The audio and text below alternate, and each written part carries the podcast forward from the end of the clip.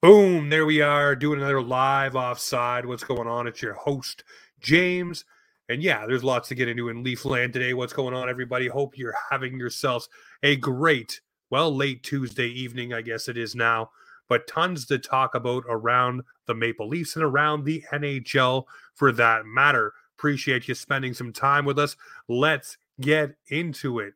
Let's get into the big topic du jour. Last night, the Toronto Maple Leafs, well, they did clinch thanks to their provincial rivals, the Ottawa Senators. Absolutely amazing that the Sens could pay the Leafs a gift and get them locked into the playoffs, the X by their name. So Merry Christmas to Leafs Nation. It was a foregone conclusion, just a matter of time of when it did happen. The second part to that now is, when do the Toronto Maple Leafs go and clinch second place in the Atlantic Division? If you've been looking for that number, I'll give it to you. The magic number is 5 points. The Toronto Maple Leafs need 5 points or a combination of Tampa Bay losing to get themselves locked in to the second seed in the Atlantic, giving them whole nights for the playoffs, which is exactly what the Toronto Maple Leafs would like. And speaking of things we'd like, I want to do a special shout out as well. We have ourselves a beautiful Toronto Maple Leafs Yeti Cup that was sent to us by our friend of the show, Mr. Terry Lutrell. I want to say thank you very much, Terry, for sending that over. If you're watching this in audio form, go check out the post over on TikTok or Twitter. It's up there for you to see. It's absolutely stunning and amazing. Yes, the Maple Leafs are rocking towards the playoffs. So again, 5 points get the Leaf the second seed locked in for them to be able to get it done. And throughout the playoffs, I'll be drinking out of this beauty right here from Terry Lutrell. Again, thank you very much, my friend. I super appreciate it. Now, keep going forward here with the Toronto Maple Leafs. Ryan O'Reilly on the ice before practice today. And unfortunately, the news came out that he will not be with the team in game style anyways this week. He will be not playing for the Maple Leafs, which kind of does suck. We all got excited, thought Wednesday was going to be the drop that day, but unfortunately he is not going to be on the ice for the Toronto Maple Leafs this week. They haven't ruled out all of the games, but it kind of sounds like they want to make sure he is 100% before getting him on the ice. You don't want any bump backs on a guy in your prize acquisition like Ryan O'Reilly. You want to make sure that he is ready to go. The other unfortunate news today is Noel Acciari was not on the ice for practice, took a pretty bad bump, was slow to get up during that Nashville game. So he will not be playing for the Toronto Maple Leafs tomorrow, and he will not be in the lineup. Again, maybe a thing where you see him sit for a couple of games. Let him just heal up and be 100%. You don't need guys like Noel Acciari or Ryan O'Reilly, for that matter, not feeling well rolling into the playoffs. You want these guys at top condition, ready to rock and roll when the playoffs do begin. So if Acciari has to miss a couple of games, that's fine by me.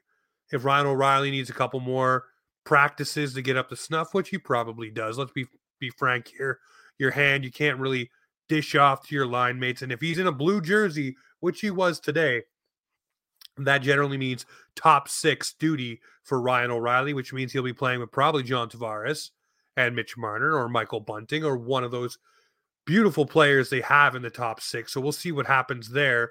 With all of this shaking out for the Maple Leafs, they will be going 11-7 tomorrow. Timothy Liljegren gets to draw back into the lineup for the Toronto Maple Leafs, which is huge because this guy has been riding the pine and he's had a great season, plus 22, I do believe, on the season, putting up a respectable amount of points for the amount of time that he does get to play. And you can't knock that for a guy that really didn't find his footing until late last year.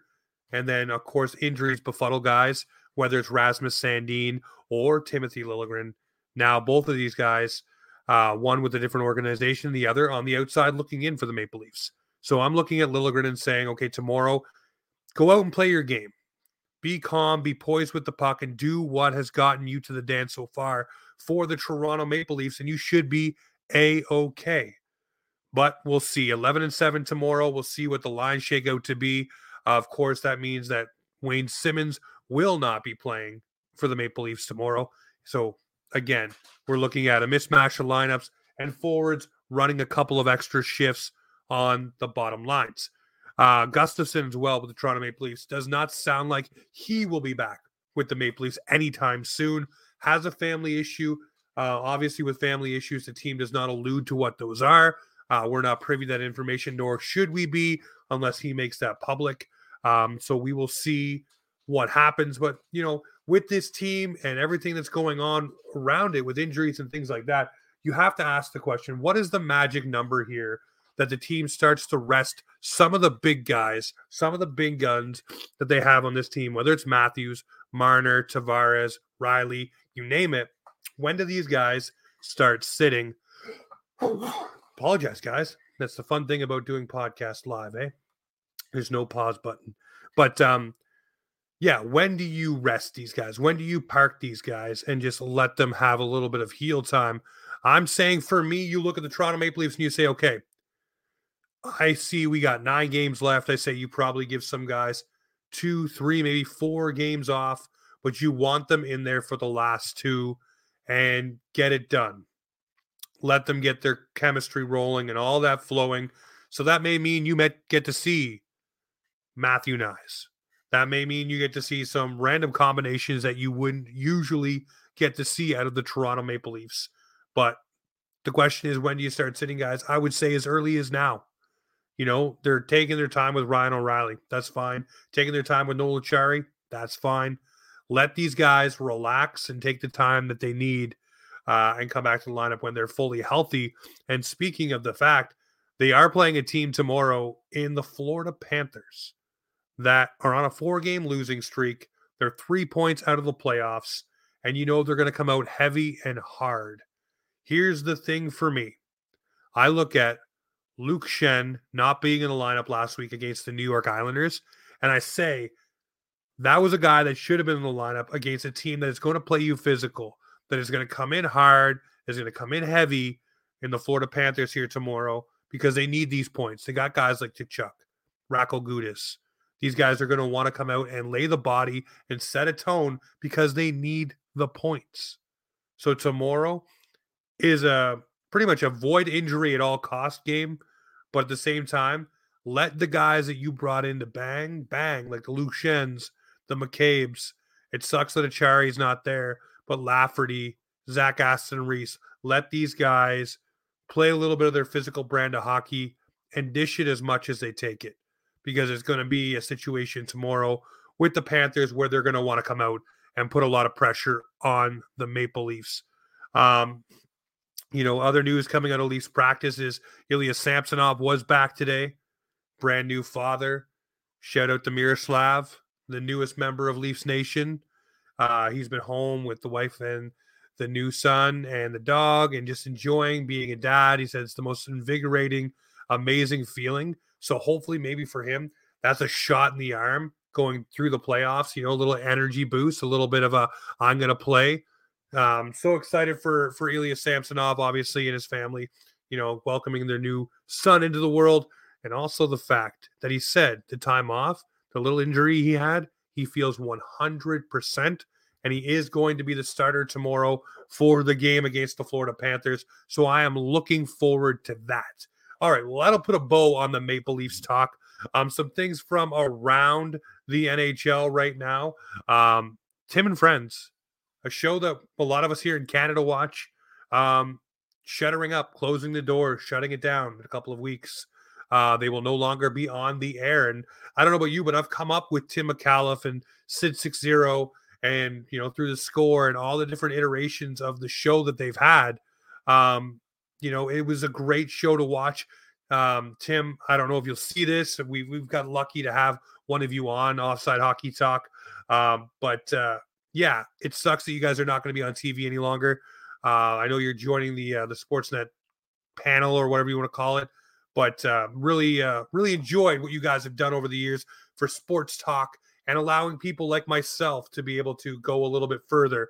You know, it hasn't been the same energy with Sid and, you know, Tim not being together. But at the same time, they made it work. They did things through a pandemic, and they made a show keep rolling I'm very excited, to be honest with you, where Tim's going next, but it sucks that that show will no longer be on the air. And that's something for me that I've talked about very, very many times, and some of you might tune out from this right here, but is the Hockey Canada situation where they are not allowing any player, that includes Kale McCarr and others, to play for Team Canada in the Worlds coming up at the end of the season.